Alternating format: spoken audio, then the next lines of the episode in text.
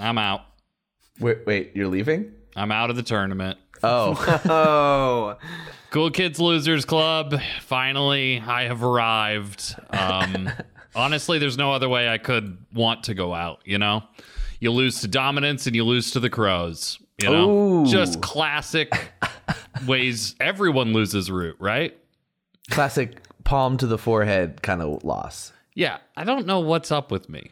Well, this wasn't a counting situation with this Crows situation. No, right? It wasn't. No, yeah. It wasn't. It was quite the end game. I don't know if I've ever been in that much of a tangle of an end game ever. It was pretty wild. This cold open could just be talking about your game. Yeah, you want to go into it? I don't know. Why not? Okay. All right. So, first of all, big shouts to Invisible Dan, Kelton Black, and Carnal. Great game played by all. Had a lot of fun. Good TV. That's what it was. If we could have shaved off like 30 minutes, you know, like the edit of that game would be pretty good TV. So let's start it with the draft here. In the draft was the Vagabond, the Crows, the Badgers, and the Woodland Alliance, with the Otters being locked until the Badgers were chosen. I was second in turn order, so third pick in the draft. Before me, Carnal chose the Vagabond. Kelton chose the Crows, leaving me with the choice of the Badgers or the Woodland Alliance on the lake map. Oof. Both kind of tough, right? Because mobility a little bit. Yeah. And I was like, I think the choice is Badgers. My hand wasn't bad for them, but I was like, oh boy, here I go on stream playing the most complicated faction. A faction that I've played, you know, like 10 or 15 times. But really? That many? Yeah, but if you compare that to the Birds, like, you know, I've played the Birds like 50 times. I've played, you know, like, so just my comfort level was not good. And I know that I probably could have been more efficient, but who cares? It's okay. But there was a point at where the commentating team did say out loud, so I don't know how much experience Sam has with the Badgers. I knew that would be the case when I was choosing them. You know, I'm like, I'm not going to pilot them expertly. I'll make a decent showing. And in the end, everyone had a decent shot to win this game. Yeah, it was close. It was like, everyone's engines got online, then everyone destroyed each other's engines. And then it was who is going to limp over the finish line. Mm-hmm. And I had a good shot at it. Basically, here's what happened. The Crows couldn't quite do it on their turn, so they came 3 points shy. The Vagabond betrayed what they were going to do to shoot their shot to win. They were going to police. Yeah. They were like saying they were going to, you know, the Crows were going to do one half of the policing. The Vagabond was going to do the other half of the policing to keep the game going another round. But the Vagabond was like, actually, I'm seeing my shot here. And would have won had they not rolled 0-0. Wow. So they got to 29 points. There's been a lot of like things hinging on the die rolls where 0-0 has come up. Yeah. 6.2% of the time, supposedly, but this tournament, a little bit more. Yeah. Well, it's due to not happen as much in the future. Right. Okay, so... Statistically. So the Vagabond can't do it. The Otters... have to choose, like the Otters were behind. They needed to do the policing. They had to hit me in one spot, hit me in a different spot to completely snare lock me on my turn. But then they had to prevent the Corvids from flipping a plot. The Corvids were 3 points away. Their flip is 3 points. Okay. Mm-hmm. They didn't have enough actions to battle the plot, but they were able to get there and had three cards matching the clearing. So they guess... Bomb? Nope. They guess raid? Nope. They guess extortion? Nope. And so with a 25% chance of getting it wrong, we weren't able to do it. It gets to my turn. I'm completely snare locked. I can't do anything about the Crows. And then it gets to their turn and they flip and they win.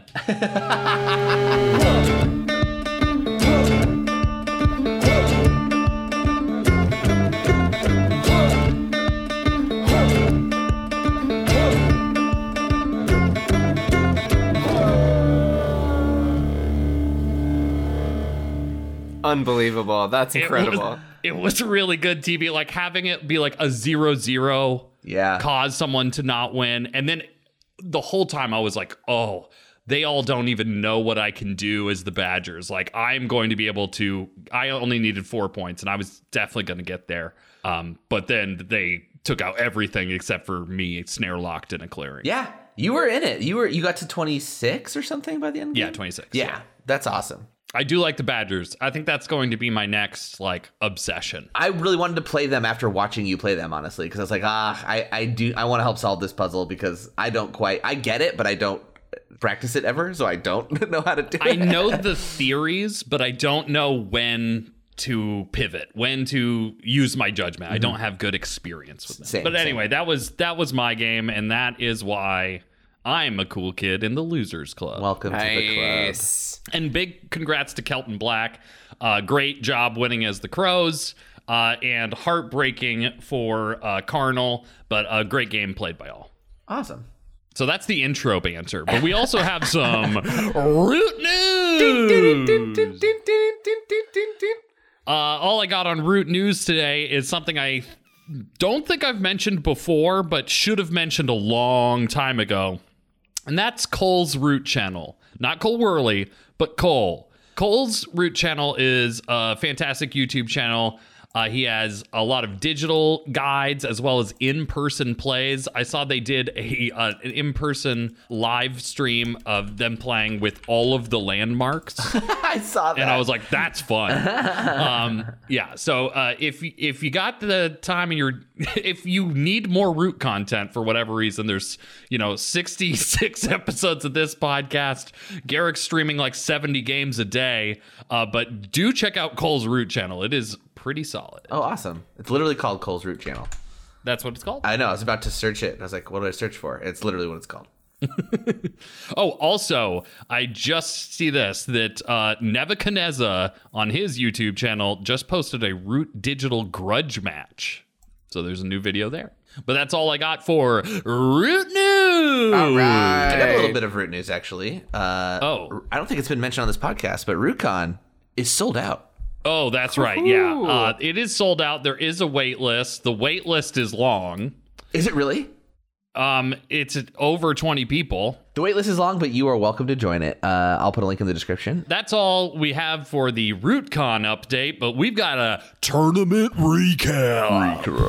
Yeah, that's right. It is round 2 of the winter tournament. For anyone who's been following the winter tournament, round 2 is divided into kind of 2 brackets. We have the winner's bracket for those players who won their first round game. They're all seated together and they fight it out.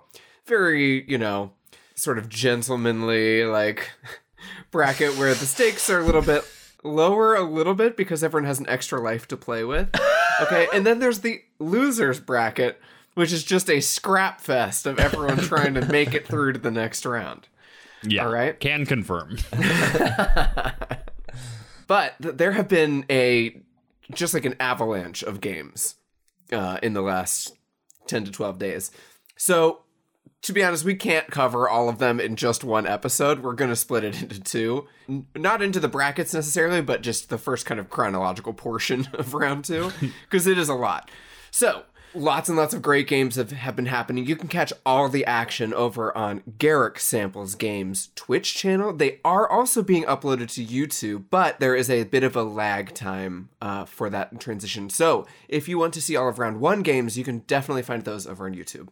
But for the most up-to-date stuff, check out that Twitch channel. You can also catch the live action as well. All right, so let's take a look at round 2, starting with game 1 on the lake map. This is the winner's bracket first game. Eerie, Lizards, Corvids, and Badgers. Nice balanced game, 2 Insurgents, 2 Red Factions.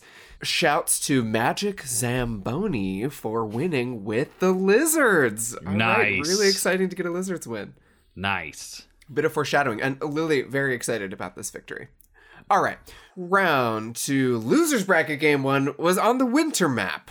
And this game featured the Otters, the Warlord, piloted by Neek Al.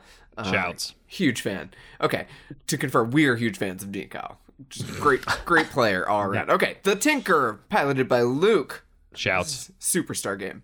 And the Eerie Dynasties. Congrats to Lazarus, who went on to win with the Eerie on the winter map. What a kind of a grindy game, but it really took some finesse to pull out the win there. So big congrats.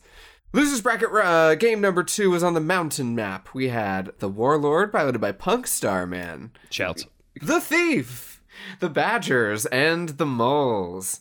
Congrats to Otis, who won with the Thief. You know, it's actually a little bit funny. The Vagabond, I feel like, has not gotten a lot of love in the winter tournament so far because of Despot Infamy and just a general atmosphere of hostility towards them. But maybe we've come full circle. I'm a little bit excited to see a Vagabond win. My scars are still healing. Yeah, just shaking every time head. It's like, oh yeah, Despot Infamy. I'm like, I still don't trust that raccoon, you know. You just get a pot of tea and you think that you control the woodland, you know. It's nice when it's one of the unusual vagabonds. Yeah, Thief is not one of the unusual. Yeah, I know, but it's nice when that happens. Yeah, I like that. Yeah, a bit of foreshadowing there, too, as I did have the chance to pick the only Vagabond that has not been chosen in the Winter Tournament so far. I did have that opportunity. Did I choose it? We'll find out. Oh. All right, game 3 in the Losers Bracket was on the Winter map, and we had the Badgers, the Adventurer Vagabond, the Eerie, and the Moles. That's 3 red factions and an insurgent. And, oh boy, this was a... bloody game, and it was terrific. Congrats to Love Shard for the duchy victory. Love Shard is incredibly talented root player. Very big good. Congrats. Losers bracket round 4. On the autumn map, we had the Cats, the Badgers, played by Squidmark, Otters, and Warlord. This one, I mean, just from the faction mix alone, it's basically 3 red factions and a pink faction. So yeah. You know this one was going to be a grind. This was an almost 5-hour game. I think it was 4 hours and 50 minutes. And it ended with a Cats victory. So congrats to Decoy on just an incredible Cats slugfest victory. Love that. Yeah, if it's going to go 5 hours, at least the Cats won. You know what I mean? That kind of saves it a little bit. I just am always rooting for the Cats. Yeah. I'll say it. And shouts to Squid. Shouts to Squid, absolutely.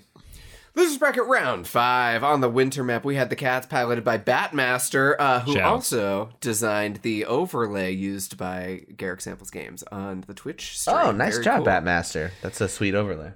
Mm-hmm. We had the Corvids, the Badgers, and the Moles. And this time, the shouts have to go to Glandor Hooverstein for their Badgers victory. Nice. I loved the name, and I've almost tried to pronounce it before. And I love a Badgers win. Great job. If you're keeping track at home, 5 out of the 6 games that we just talked about have included the Badgers. Now, they were a relative rarity in the first round. I think they were chosen just a handful of times. Now, they've appeared in almost every game. That's crazy. Up to this point in the second round. Wow. So the pendulum has really swung to the opposite direction. People are starting to get their reps in with the Badgers, it would seem. What do you attribute that to? I mean, they didn't show up in the flop a little bit in the first round, but there was still lots of opportunities to choose them that didn't go through. I think it's nerves. The same reason I didn't want to pick Badgers. Your likelihood of making a mistake is high. You can recover from mistakes. You don't have to play Badgers perfectly to win, but they're so mechanical that it's really scary to play something that could get disrupted. I would liken it to birds a couple years ago. Mm. Now everyone has all their birds reps in and they feel pretty good. Yeah. But it would be scary to play the birds before when you've only played a few times. That's a good call. Yeah. That makes a lot of sense. Yeah. For this next stretch of games, I want you all to pay attention to the faction that gets picked in every single one of these next games. All right? Okay. Okay. All right. So round 2, Losers Bracket Game 6 on the lake map. We have the Corvids, played by the one, the only, Nebuchadnezzar. Nice. Shouts, Nev. It also feels like because he was in seat 1, he had the choice between Corvids and one other faction, and it was was there a world where Nev didn't pick the Corvids in seat 1? Yeah. It's never going to not happen. Okay. The Eerie Dynasties, the Tinker, and the Moles. Congrats to Egodactylus for their Moles victory. Nice. All right. Winner's bracket, game 2. We're back. It's the autumn map, the Harrier, played by Tree Fence, who we all remember from round 1. The Moles, the Otters, and the Eerie. And a big congrats to Elvaras, who won with the Otters. And I think this is the first Riverfolk victory of the tournament, right? I think so. Maybe there was one before, but it's still pretty rare. But they, along with the Badgers, had a relatively low selection or draft rate in the first round, and we've seen them in a number of games up to this point in round 2, which is really cool. So big shouts. And the autumn map, as we all know, has 5 clearings that interact with the river, so the Otters tend to do a little bit better on that map. So a good pick from them. All right, winner's bracket game 3 on the winter map. We had the Eerie, played by Over the Morrow, the Cats, played by Francis, the Warlord, piloted by Bodison, and the Moles by Root Manuvas.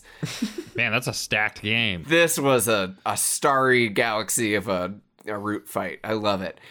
I mean, the level of play was incredibly high, but edging out the victory, we had Over the Morrow with a very, very precise Eerie win. Nice job. Nice. This game is actually probably worth going back and watching again. Not that the others aren't, but I think there was just a lot of really creative and strong strategic decision-making going on in this game. So definitely go back and watch that if you want to. Again, you can find all this over on Guerric Samples Games' Twitch channel. Losers Bracket Game 7 was on the winter map. We had the Adventurer, the Eerie, the Moles, and the Badgers. Big congrats to Grey Gula for the Moles win. Grey Gula, what a beast. Yeah, for sure.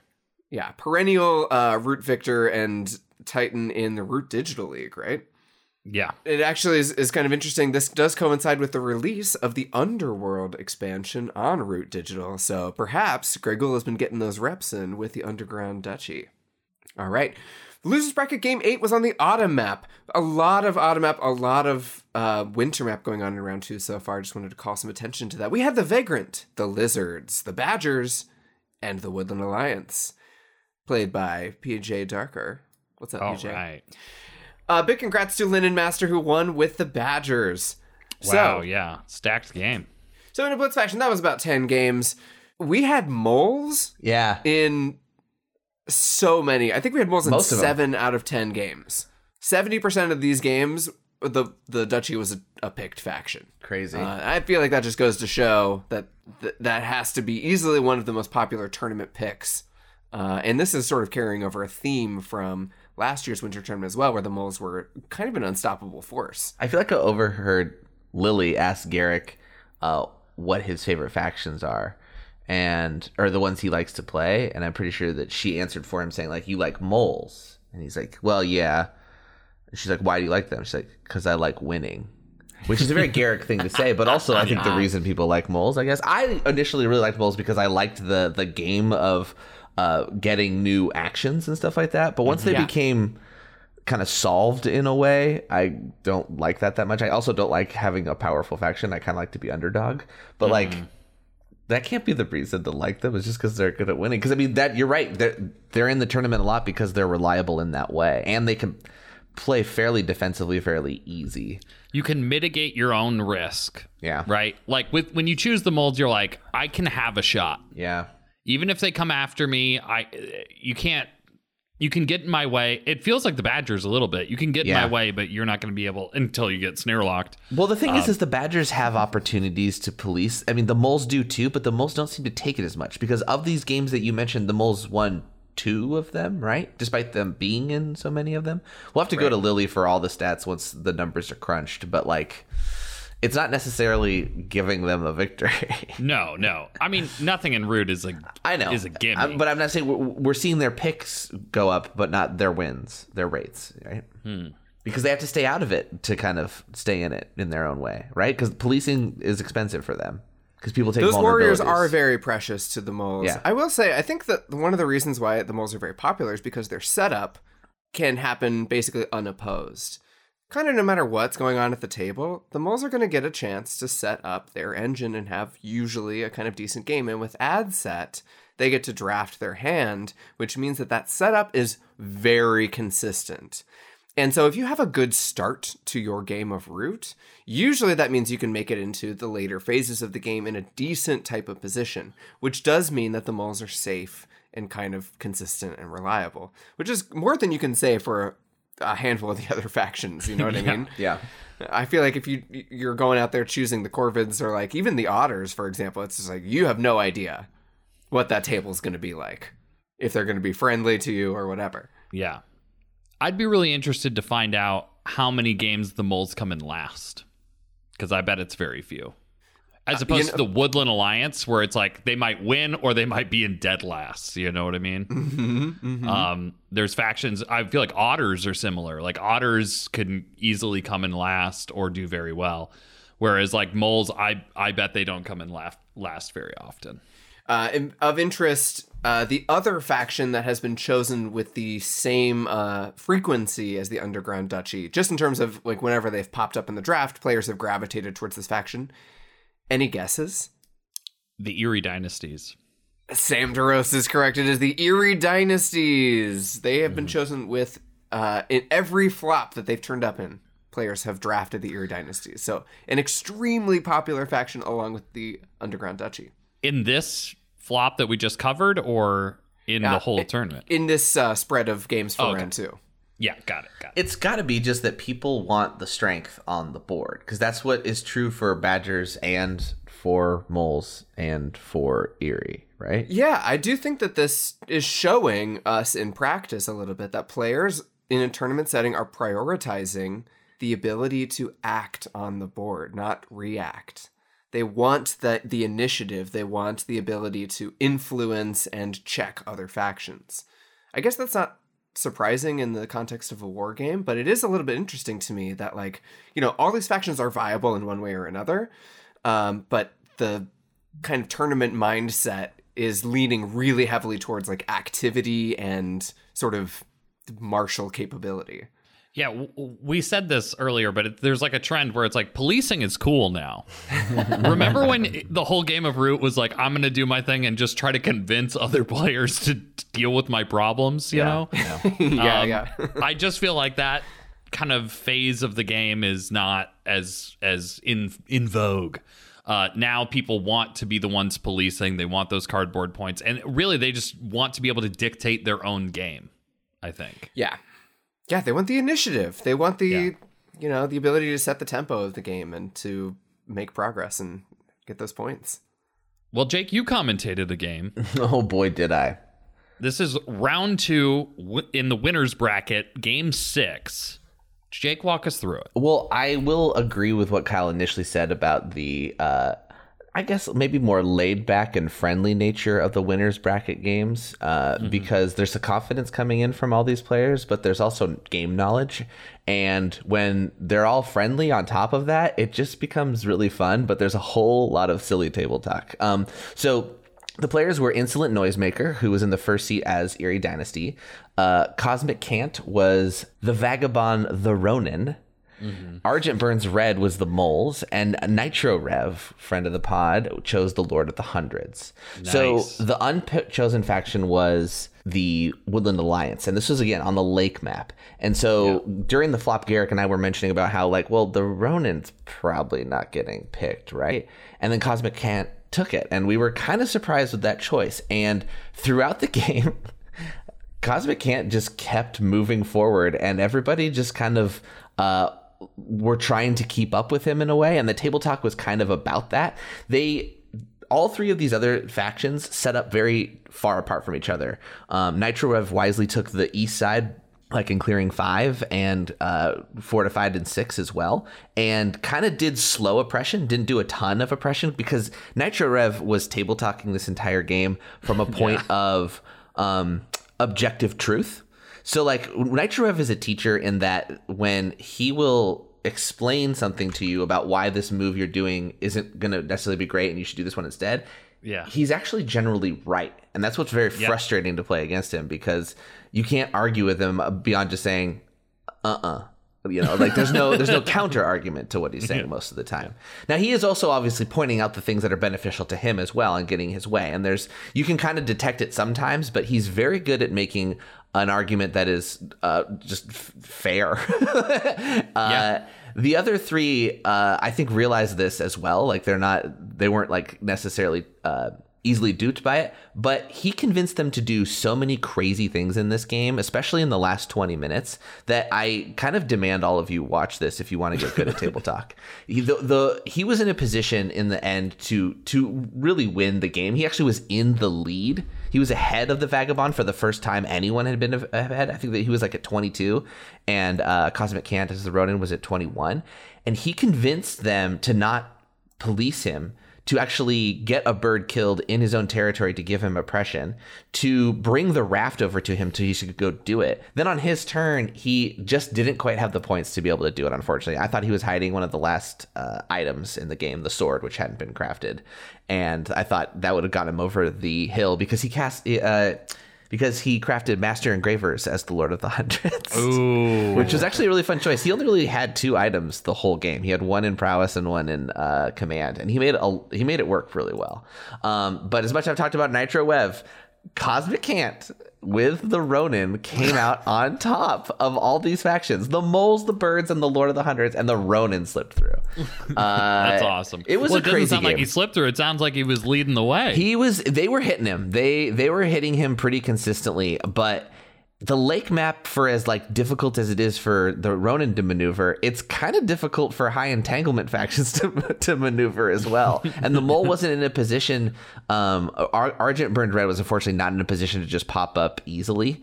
They got hammered pretty often as like the default bad guy in the game, while Nitro Rev convinced the players to do that. So there's so much more to talk about this, and I'm not going to go on because I don't want to take too much time, but I really highly recommend Round 2 Winner's Bracket Game 6 as a very good watch to see some high level interaction between players, not only on the board but also in the dialogue.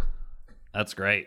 Well, if you wanted to see some high level players make some wild choices, you wanted to check it out. Round 2 Winner's Bracket Game 5, where our very own Waterman attempted a dominance play as the Lizards. Kyle, and it seems like you set up from it from the get-go. It seems like you made the choice when you saw your hand of cards and saw the flop that you were going to do mouse dominance with the Lizards. Is that true?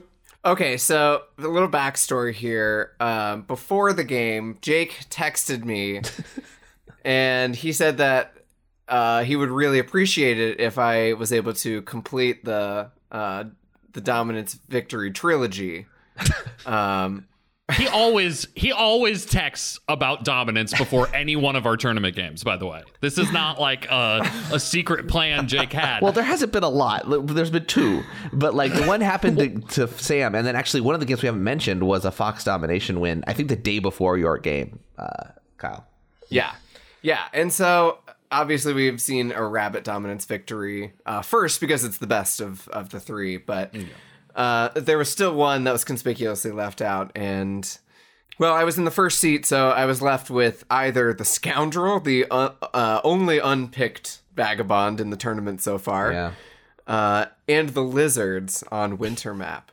And, I mean, it was a bit of a weird mix, because it was the Keepers in Iron, the Woodland Alliance, the Lord of the Hundreds, and then either the Vagabond or the Lizards. And to be honest, I was like, the Lizards, no question about it, because somebody has to slow down these red factions, and the Woodland Alliance is not going to do that.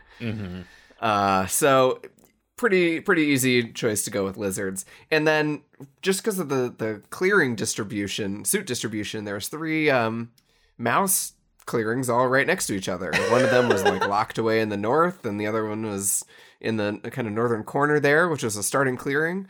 And I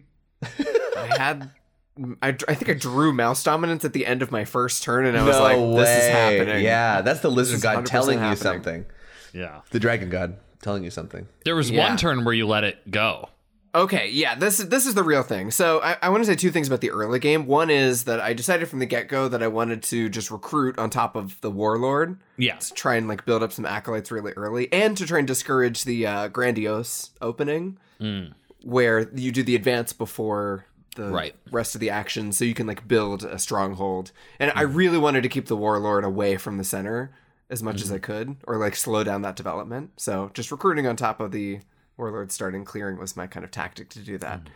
There was a turn where I could have built a couple of gardens and scored, and activated dominance like right away. But the outcast wasn't in my favor, so I was not able to craft the points you needed to get to 10. It wasn't about crafting, it was more I needed to sanctify a building. Oh, got it. And that would give me like the 1 point I needed to get to 10, and I had this whole strategy literally written down in my notes of like how to do it a turn early. And I think if I had done it a turn early, it probably would have been closer to working. It came close. It came very close, actually. But we just gotta say, I went for mouse dominance, and it was a little speculative, but I think it could have worked if the dice had gone a little bit more in my favor. It is the stage of the game where the lizards like have the chance to do it, I feel, because they have that many warriors a lot of that time, and like people are also getting their engines online and playing kind of like a little less engaged around that. What was it, turn 4? Turn 3. I think so. Yeah, it's turn 4. I feel like lizards have at least established where they want to be, and your clearings were so favorable that they just weren't. Besides, the Lord of the Hunters had kind of moved on, right, by then? Yeah, they weren't around. Right, yeah. You had set up that wall with a garden and 3 lizards there, and it was like... I decided to kind of just block everyone from approaching the mouse clearings. There was only, like, one approach, really. Well, it's winter map. There's still little mobility. Like, this is a great... Mm-hmm. That was also a really beneficial position for you. And so everyone had to go through the same... kind of choke to get to just the one clearing that they could access and try and take it out. And the table had cooked the ambush ready for it. I had the ambush. I'd been showing it off for like 2 rounds. The table had come up with this plan where the Badgers crafted tea, I think, and the Warlord was going to loot the Badgers for that tea to get an extra battle action. And that does seem like a really cool like co-op moment. But to me, I was like, oh, great. There's an opportunity for the Badger to knock out a couple of those rats on the way. It was very close to being like, now they can't rule. It was so close. It would have been actually like really intense. If it would have been like a 2-2 roll, for example. Right. By the end of the first battle of the Warlord with the lizards, it would have been only the Warlord left on the board. Crazy. And Mouse Dom would have worked. So it really did come down to... that roll against the Badgers, weirdly enough. Yeah. But the heart of the dice were on the side of the Warlord, came through and wiped out the clearing, staved off dominance for a round. That being said, I had a ton of acolytes as a result of all the bloodshed. Yeah, I thought maybe you could make another push, because usually if you don't do it in that first round, then dominance is probably not going to happen at all. Right. Especially as the lizards, because they have to clear your garden, right? Like they've totally removed you from a clearing. But they give you the ammunition you need to, like, make another push. Yeah, so I had a big kind of second wave after the first round because the mouse suit went all the way back around and became hated for the second one, which is kind of perfect. I had, like, all these acolytes. So I just converted, like, everyone in this clearing and, like, got the building out of the way and, like, did all that. But just in the nick of time, the Woodland Alliance... popped up out of nowhere and moved into control one of the clearings that they needed to. It was a move that I think I felt was strange at the time because in doing so, they left 2 bases completely exposed, one of which was going to be removed by a mob token, the other of which was right next to the Warlord starting clearing in order to do this. But in retrospect, I think it was a little bit brilliant to get all the way across the map, which is the Woodland Alliance's kind of greatest weakness on Winter Map is that they can't spread anywhere, but they were able to break through and get all the way to the other side of the map. It was a big risk, but it ended up paying off because Bernie, piloting the Woodland Alliance, won an unexpected victory. Wow. At the end of the round. I agree. Whenever you see a Woodland Alliance player marching 4 warriors through multiple clearings, you're like, what are you doing? Where's he going? They don't, you never see 4 toasts in a clearing moving around. You're like, what are you doing? But I agree, Kyle. I think in retrospect, the access to the east side of the map was one of the clinching things that allowed the Woodland Alliance to get to 30. And maybe speaking to the nature of the like winner's bracket being a little bit more friendly, there was an opportunity for the Warlord to just not only take out the first base with the mob token, but move one clearing and take out a bunch more cardboard. And they did not. Out of a sort of respect for the cooperative portion of the game, which I found personally a little bit puzzling and I mean, later on, the warlord probably could have done it, maybe, with an extra couple of points in their pocket. You never know. Yeah. It was a really close game overall, though, and big congrats to my opponents. They played really well. But yeah, Bernie clinching it out with the Woodland Alliance on the winter map. Nice. And that 30 minutes has been your tournament recap. So many games. And we're going to cover so many of the other ones that have already happened in a future episode. So it's just Root all the time here. Okay. Speaking of Root all the time, it is time for a moment that we've all been waiting for. Yes, I'm talking about the Hireling World Cup Final. Yeah. That's right. We got Shakira for the halftime show. We did? We got Shakira. That's her name, right? It's Shakira's name. Who are you talking about? Someone else? I don't know. Just for a second, I was like, wait, is that a Japanese weapon? Or is that a pop singer's name? You know? Yes. I've been told that she's going to call in any minute. And so we'll do a little halftime show with Shakira. But just to remind all of us about how we got here, okay?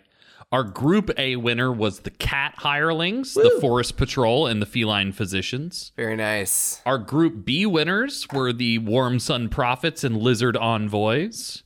The Group C is the Crows with the Corvid Spies and Raven Sentries. And Group D, our only pink Hireling representative in the final, the Popular Band and the Street Band. Yeah, that's actually just been announced at that one, because we voted on the thread, right? That's right. Mm-hmm. Yeah, and pretty overwhelming. It was the more even. No, it wasn't very even. I guess they let's look at the vote. The Street Band, Popular Band got 25 votes, whereas the Badger Bodyguard / Vault Keepers got 8. Rat Smugglers, Barrier Warriors got 5. Bearer. Okay, great. So I think what we're going to do today is we're going to decide who wins the Hireling World Cup. All right. And we're going to do that by going through each faction, mm-hmm. answering the questions, why do they deserve to be champions? Mm-hmm. What could hold them back from being champions?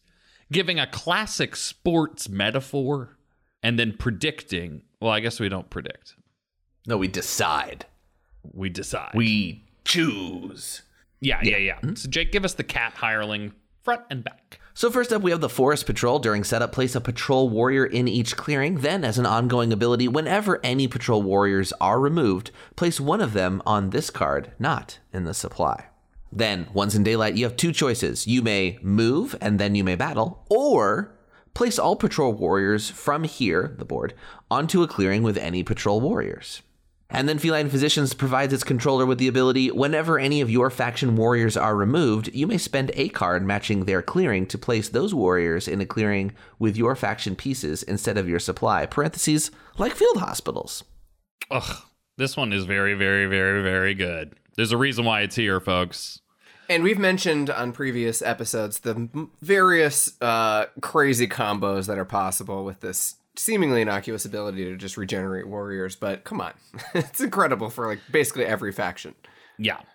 Feline Physicians is, I think in our Hireling series, I've come to the realization that I think the demoted sides are more interesting than the promoted sides. Shockingly, yeah. But we've talked about a lot of the promoted sides, which are like, a lot of them are like, oh, here's some warriors and you can move and battle with them, or you can recruit with them. You know, like that's the general blueprint for several of the Hirelings, right? Mm-hmm. And this one's just really flexible. You start out not being able to do a lot, but then you can plop a bunch of cats down on a turn, and then the next turn move and battle with those cats. You can use them for rule. It's just very flexible. It's not restrictive. I definitely want to see how long they last. Like, I feel like it's going to be different depending on how they get grouped up, but like, because they can regenerate onto the card, only one, but generally they're kind of being removed one at a time, I feel like, in a lot of these cases, because they're either solo or, you know, they might just get dealt one hit. Right. I just like, I'm interested to see like how often they'll get repositioned, or if they just kind of gradually get depleted as the opportunity arises. I've been playing a lot of Hireling games, and I noticed this. The first person to get to 4 is usually the same person who gets to 8 and 12. But they will choose the best one, and they will have it for one turn. And then they will give it to the person that can do the least with it. That player will have it for like 4 turns. Yeah. Okay? Yeah. And then maybe that person gives it to somebody else by the end of the game. But usually that's the lifespan of a hireling. Okay. The leader takes them. They give them to somebody. That person really has them for most of the game. And then they might get passed off. So there's like kind of like a turn where they might do something at the beginning and a turn where they might do something at the end. And then there's like somebody gets them and gets to utilize those abilities. And for this one, I feel like Forest Patrol is a great example. Like you're going to move battle. If you get it for 4 turns, you're going to like move battle, place, move battle, right? I mean, depends on the situation, but that for me is a lot better of a rhythm than something like The Last Dynasty, right? Which is a very powerful hireling for the person who gets them first. But you actually in that mid game, their warriors get small, their options get limited, they battle themselves off the board. Yeah, The Last Dynasty becomes just those 2 fellows who are left. Right. They don't roll their clearing, they battle twice, they roll a 2-2, and they don't even battle again because they're dead. Tragic figures, really. Yeah, they're the last dynasty. It's a tragedy. You can hear the violins playing when they move. So when I'm thinking about these hirelings for the final here, I am thinking about how it actually goes in the rhythm of the game. And for me, Forest Patrol has a good rhythm. It feels like it's very utilized at all of those stages, that first 1 or 2 turns, the middle chunk, and then the last little bit. Whereas we've sung the praises of feline physicians a lot, and obviously that's a very, very, very powerful ability. I don't remember if we talked about it, but just also the ability to reposition your troops beyond. It's not just saving them, it's moving them where they're more beneficial based on your placement. Like that's free moves as well. That's outrageously good. Yeah, it says like field hospitals, but it's just clearly better than field hospitals. So why do they deserve to be champions? Because they save lives. Ooh, yeah. I'm gonna say flexibility and morality. Yeah, that's pretty good. What could hold them back? Well, Forest Patrol doesn't pack a big punch. No, it's an opportunistic punch, right? Potentially. Yeah. I think it's good. I mean, there's a reason why they're in the final, but they're not. Forest Patrol isn't that flashy. There's not a lot. I mean, yeah, you could do a cool thing where you plop a bunch of warriors on a bird roost, and now they can't move from that clearing, and they're going to have to figure out a new plan. Yeah, or like a Woodland Lions base, or any number of things to disrupt your opponents with that massive recruit. But like, let's be honest, if a game is like 7-8 rounds, there's probably not going to be too many cats on that card at any given time. No, unless you got like the warlord in the game and they're like having to get rid of them, or God of War Eerie, who's like, great free battle with a non-aggressive, a faction that won't ambush me, right? You know what I mean? Right. That's dependable. So yeah, we can theory craft some like big moves with this one, but overall it tends to be a little bit of a slow burn / constant low level annoyance. Yeah. For a good sports metaphor here, I'd feel like it's like obviously you miss 100% of the shots you don't take. Sure. Right? Sure. But also these guys go hard in the paint. And it ain't over till it's over. That's what I'd say. I feel like a chat bot just wrote Sam's dialogue. All right, ChatGPT is the new host of Woodland War Machine. That metaphor is fine. I don't have a better metaphor. I don't think that was a metaphor. I think those were 3 platitudes, but we're going to round it up to a metaphor. Yes, well, actually, that is the equation, is 3 platitudes equal 1 metaphor. Yeah. If you're listening to this and you have a winner's bracket game coming up, I think you should let ChatGPT play all your moves for you. I'm just going to throw that out there. If you decide to do that, let us know over on the Good Time Society Discord and the Woodland War Machine channel. And make sure you give yourself the WWM tag so you get alerted to all the fun updates that we have planned for the next few months, especially as RootCon gets closer and closer. Woo! Yeah, I want Community Plays Root to be replaced by ChatGPT Plays Root. That would be so wild, actually. Okay. All right, here we go. Let's talk about the second contender for the big old trophy. We're talking about the Warm Sun Prophets and Lizard Envoys. Jake? Ooh, so good. The Warm Sun Prophets. During setup, place a Prophet Warrior in each clearing with a ruin. Then, when hired, if no Prophet Warriors are on the map, place a Prophet Warrior in any clearing. Then, once in daylight, you have two options. You may choose any player, even yourself, with faction pieces in a clearing with a Warm Sun Prophet Warrior. Force them to battle there, or force them to move as many pieces as they can from there to a clearing you choose and battle in the destination if you want. You choose the defender. Or you place a Prophet Warrior in a clearing without one. Okay. Yeah, one of these choices is clearly better than the other. Everybody take a breath. Yeah, yeah.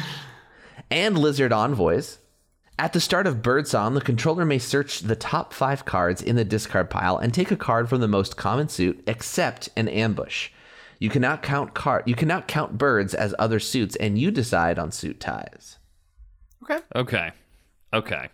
That first ability of Warm Sun Prophets is just... We said, why won't, what could hold the cats back? Well, there's nothing flashy. It doesn't get much flashier than that. No. A missionary walks up to a group of soldiers and says, "Follow me on a crusade." They're like, "Absolutely." And in true lizard fashion, he goes, "I actually can't move, but you can go over there. You guys go over there and light it on fire." Yeah, I'm going to stay here and count our money. It's amazing. I have to be by this ruin. It's such blockbuster. I mean, it is a false orders you can use once per turn. Yeah. Plus battle. And it is not false orders. False orders is move half of the warriors rounded up. This is move as many pieces as you can. Right. Oof. You can't choose for them to leave a relic behind, unfortunately. That would be pretty cool. But these guys are great. And then Lizard Envoys is pretty good. It's better than not having anything. Sure. And you get it at the start of Birdsong. I think that's actually the best part of the ability, because being able to choose a card that you could craft maybe, or a card that you're going to spend and still have a full hand of cards for whatever else your turn has in store for you. So it's good. A flexible one and a flashy one. That feels good. Kyle, why do you think these guys could be champions? Okay, to me, I think that they have an impact on the board that can change the outcome of an entire game. Mm-hmm. Both sides, to be honest. And the demoted side, which is just kind of letting you grab an extra card per turn, may not seem like it's doing that much to help or hinder. And there could be some turns where that top 5, cards in the discard pile are just not that interesting or good. But most factions can use an extra card in hand for something. There's just too many ways to name that type of ability can stack in a way that affects the outcome of the game. Mm-hmm. I just think that this is a totally OP hireling, and it deserves to be considered for the best hireling, because Root is, at the end of the day, a war game, and any hireling that can cause two of your enemies to whittle each other down in a clearing where they may not want to be means that your chances of establishing a good position and winning the game go up dramatically. What a scary hireling to have to give to somebody else. How do you even plan around it? That's my main question. It seems so difficult to defend against this hireling. I think it's table talk. Is you have to be all right, look, I'm going to give this to you if you do this. Or I'm going to give this to you if you do. I don't know. I think you have to try your best to leverage the gift. I mean, no one's good. They don't have to keep their word, but you could. That's your only option, because this is the scariest one to hand off by far, in my opinion. I think most hirelings can be checked by giving them to a player that can't utilize them. I don't think that's the case with this one. No, I think that this is the only hireling you have to police. where you have to go like, okay, so right, the leader gets this one because they're gonna choose this one.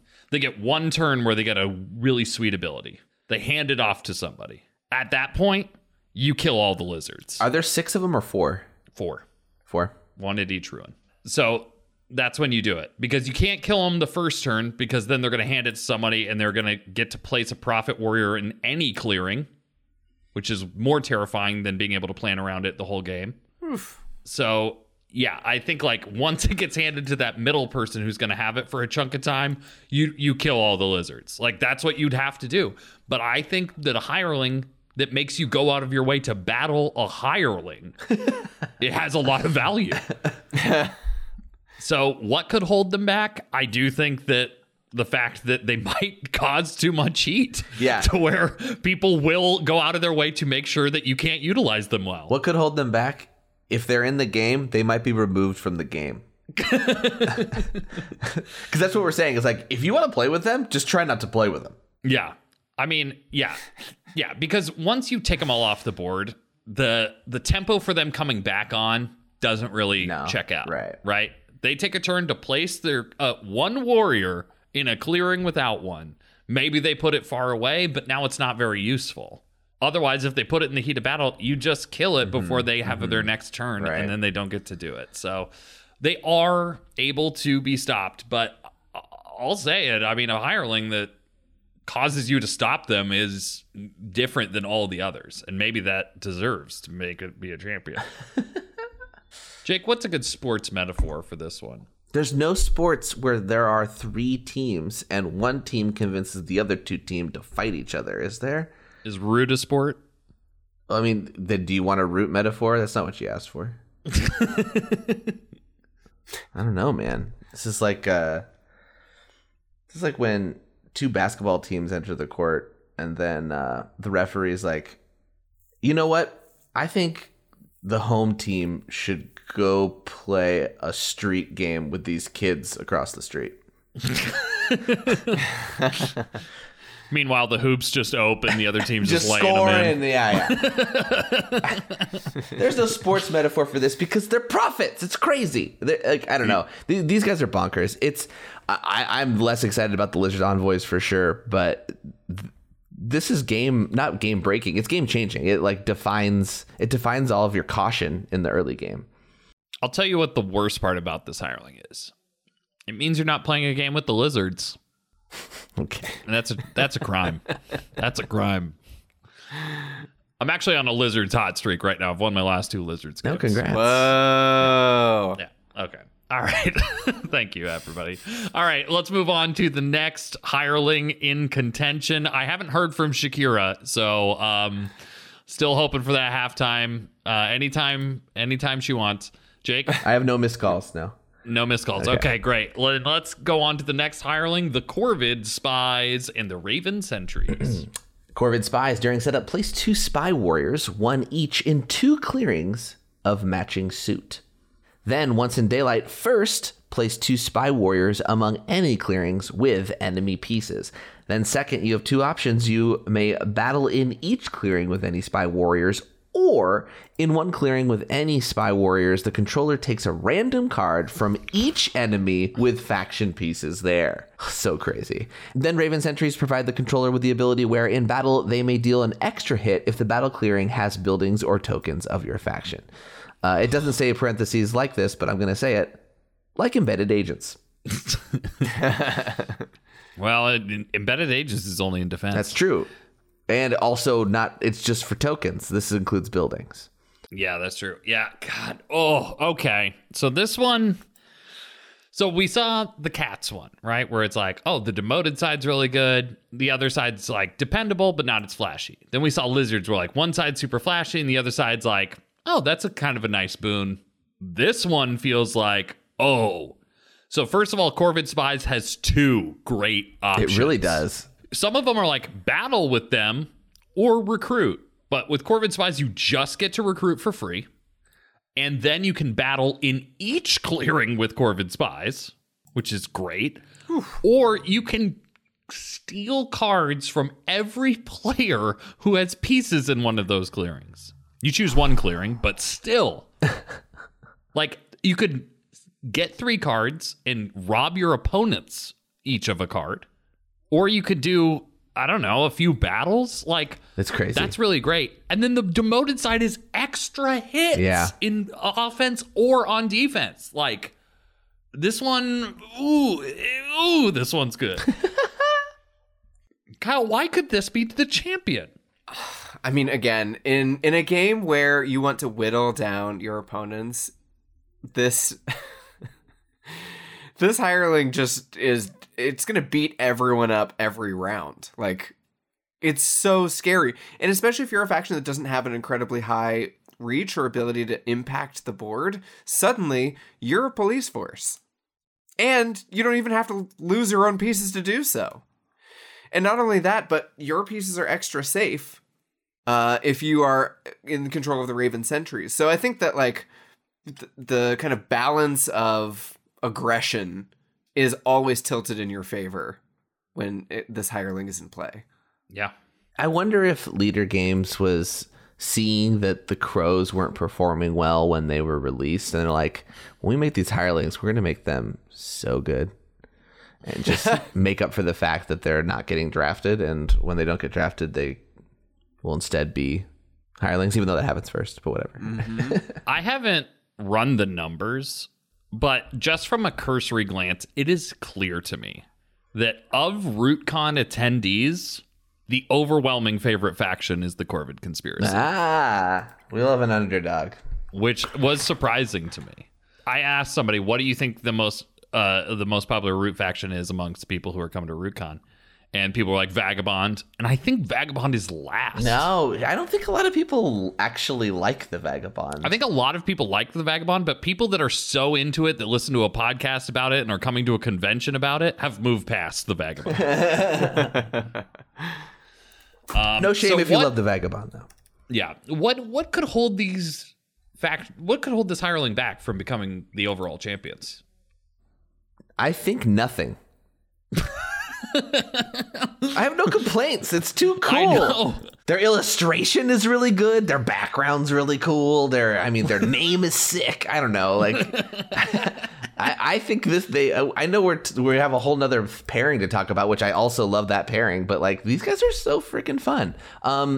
The stealing of cards is, I think, on the level of Warm Sun Prophets, like, kind of game bending ability. Yeah. Right? Yeah. Because card theft is a pretty big deal. And then being able to do it to all of your opponents potentially is nuts. Like, it's not just drawing cards. It's drawing cards from your opponent's hands. Yeah. Also, the idea of any ability gaining you three cards in one go. Yeah. Yeah. Right. Is big. And then, like you pointed out, Jake, those cards are coming from other people's hands, so it's even better. I think we're in agreement about the Warm Suns being the biggest like board tilter, but I think these guys are the biggest mechanic tilter in a way. Mm-hmm. Yeah, we all know that this game card wealth is huge, so that ability, and then it's like you don't even have to do that. There is a pretty serviceable. What if you're a battle situation? What if you're a faction that doesn't need a lot of cards? Oh, darn, you're taking it from factions that do. Right. That's a good point, too. Yeah, yeah. All right, so we still haven't found one reason why they couldn't be champions. I just don't think there is one. Kyle? I don't know. I mean, even the art is amazing. All right, we'll move on here. Our last hireling. Don't call it a comeback. We got the Popular Band and the Street Band, Jake. For the Popular Band, during setup, place two band warriors, each in a different clearing. Then when they are hired, if no band warriors are on the map, place a band warrior in a clearing with your faction pieces. Then as an ongoing ability, enemies cannot move from a clearing with a band warrior on the same turn they moved into it. I do want to specify, if they move any warriors into that clearing, they can't move any warriors from that clearing. That's right. It doesn't apply to the warriors. It applies to the player. Right. Then once in daylight first, choose a clearing with a band warrior. You may force any faction warrior in each adjacent clearing to move into the chosen clearing. Then second, you may place a band warrior in any clearing. Just going to take a breath, let everybody kind of process. A lot of words.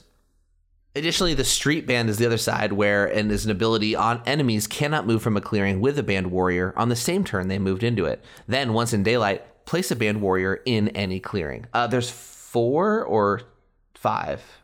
I believe there's 5. Right. We talked about this because two guitars. Yeah, this hireling is all about movement. We've had hirelings that are about cards, that are about warriors, but this hireling really changes the relationship of every faction on the board to the like board state itself and to the kind of architecture of the map. And it distorts everything so immediately. Like from the minute these guys get dropped onto the map, these cute little pink warriors, everything is different. And I think that, you know, kind of the impact they have on the game is so immediate and so interesting for any given faction mix that I think that's the strategic options and possibilities are like exponentially huge for this hireling. Yeah, the popular band, I guess I was initially not underwhelmed by any means, but it is you're taking one warrior from an adjacent clearing, right? But all adjacent clearings. So yeah. If you choose a clearing with a band warrior and you happen to do one of them that has, 3, 4, 5 adjacent clearings, you got a lot of options there. You also can choose yourself. Right. So you can provide movement for yourself as well and consolidate forces if you need to. Yeah. Think about if there's like a plot in that clearing and you need a Corvid warrior to go in there without using one of your daylight actions. Right. Well, suddenly the popular band has your solution. Mm-hmm. There's a million ways that this can interact with the factions. I love this hireling. It solves the turmoil problem, too, for Eerie. Yes. Yeah, and you can slingshot warriors through the clearing, right? You can use the band ability to move them in, and then it says enemies cannot move from the clearing in the same turn. You're not an enemy if you control them, so you can keep going forward. So yeah, you can use it as an extra move to slingshot you forward as well. That's really cool. I also think that this hireling is kind of a pain for everyone. Yeah. In a really fun way. Like it forces you to be super intentional about the way you engage with the board and move around the map. And I think that, the idea that you can throw a monkey wrench into somebody else's engine by just dropping a band warrior in their portion of the map is so cool and so rich. It's nice that it accelerates entanglement as well. Yeah, exactly. Yeah, and we had theory crafted a little bit about ways for this to sort of protect portions of the map, right? If you clog up an access point to your sort of strong area where you're built up. So it has multiple kind of uses, which I think is also really cool. It's the mark of a good hireling when you can use it offensively and defensively. Mm-hmm. Mm-hmm. Well, why do they deserve to be champions? Because we're all fans of music here. Sure. Yeah. Got a mandolin right there. I guess, whereas the Warm Sun Prophets do really alter the board state in an undeniable way, these guys alter the board state for everybody always where they are, I guess, right? It's like the Warm Sun Prophets kind of affect an area a turn. These guys can affect multiple areas for the whole freaking game once they're in play, that is. Yeah, absolutely. Their main effect happens not on your turn. There you go. That's a good way of saying it, too. Which I think is very beneficial, right? Mm-hmm. Because then you don't have to worry about do I have any of them on my turn? It's like you can always place one, and then that's a problem for people going forward. Maybe they move and battle it, whatever. But at least it took something from them to do it. So yeah, it's attrition for your opponent's action economy. Yeah, which, as you know, we've learned in Root is pretty valuable to force people to spend those actions. All right, well, what's going to hold these guys back from being champions? I mean, they need amps or something, because it's just a flute and, like, a lute right now. Also, they need instruments that don't rhyme. Yeah. Yeah, get some drums or a calliope. It's hard to rhyme with calliope. Ooh, okay. Okay, yeah. So, yeah, I don't know. What's going to hold them back? Well, they don't do much. They're almost... And I mean this in a good way, because I like the hireling a lot. But they're almost like a glorified landmark. That's right? An interesting point. Yeah, they are kind of just a presence on the board and not much else. Yeah. And the fact that they are so fragile, right? Yeah. It's usually just one warrior being a problem. They're such a big potential threat and such a fragile hireling that they often don't stick around. And I think that that kind of holds this hireling back a little bit, because we don't often get to see the full kind of terror and glory of this this band in full force. They need a reunion tour, essentially, is what I'm saying. I like the idea of them going electric, you know. I want them to have their Dylan moment, and the Woodland hates it. This one's like, you know, this metaphor would be like, you got to believe in yourself more, you know? Again, all my metaphors are just platitudes. I don't know how to make a metaphor. None of these are metaphors, but I think we're just going to leave them titled metaphors, and we'll just see who corrects us on the Discord. Ooh, I'm actually just getting a text here from Shakira. She is not going to be able to attend, and I have the wrong number. Ah, okay. So, got it. Yeah. I thought you were going to say that she, her limo... got stuck in an intersection because there was like a busker. And... Oh, that's good. Well, are we ready to crown the champion of the hirelings, the World Cup winners? And I'm going to be honest, I feel very confident. I would be excited to hear a bunch of blowback from this pick, but the 2023 World Cup, Hireling World Cup, winners are the Corvid Spies and the Raven Sentries. Wow, yeah! Congratulations. Wow. I mean, that is a complete card. Do you all think, like, all right, so the Warm Sun Prophets versus just Corvid Spies, do you think Corvid Spies still wins? Because obviously the complete card is like, I feel like that's what, that was our parameters for this World Cup, and therefore I think this hireling is the best in those parameters. But if we're just going to take the promoted sides, do you think Corvid Spies is better than Warm Sun Prophets? I do too. I think it is, because I think you get the Swiss Army knife of deciding whether you want card advantage or battle actions, and whatever makes sense for you in that moment, it's always going to be good. Here's the best part of the card that we haven't read again. Place 2 spies among any clearings with enemy pieces. If you followed us on our hireling journey over the past, you know, several episodes, then you'll know that one common thing that we like to sort of joke around about or like call out on these cards is that there's often like an optional daylight action where you can just recruit a warrior somewhere, like kind of a derpy daylight action like that. Not so with the Corvid Spies. No, they have automatic recruiting. You get two, and it happens before the, like, big deal action. And it has to be with enemy pieces, meaning that your 2 actions will be able to happen. So you can purposely, if your enemies need to stay out of the same clearing if there's Corvid Spies, because then you're just going to put a spy there, take everybody's cards, right? Like, yeah, I think Corvid Spies is the best. I mean, it is brutal. I think the next one in that conversation is Feline Physicians too. I agree with this choice for sure. I think it's undeniable. I guess, like, maybe as a Lizard's advocate, I will say force them to move as many pieces as they can is game breaking for some factions. Yeah. So many of them are like, okay, here's my ball. And it's like, okay, but now your ball's here and fighting somebody. Mm-hmm. Like, no, the warlord, to have that happen to them and like their 2 strongholds to suddenly be undefended and they're just like in a mass of moles or something like that. And not to play devil's advocate, but to pick up on this theme of recruiting and then doing your big fun action. Oh, no, never mind. No, that's when only when hired. Only when hired. Right. My apologies. I misread the one symbol. Yeah. Okay, well then let me put this differently.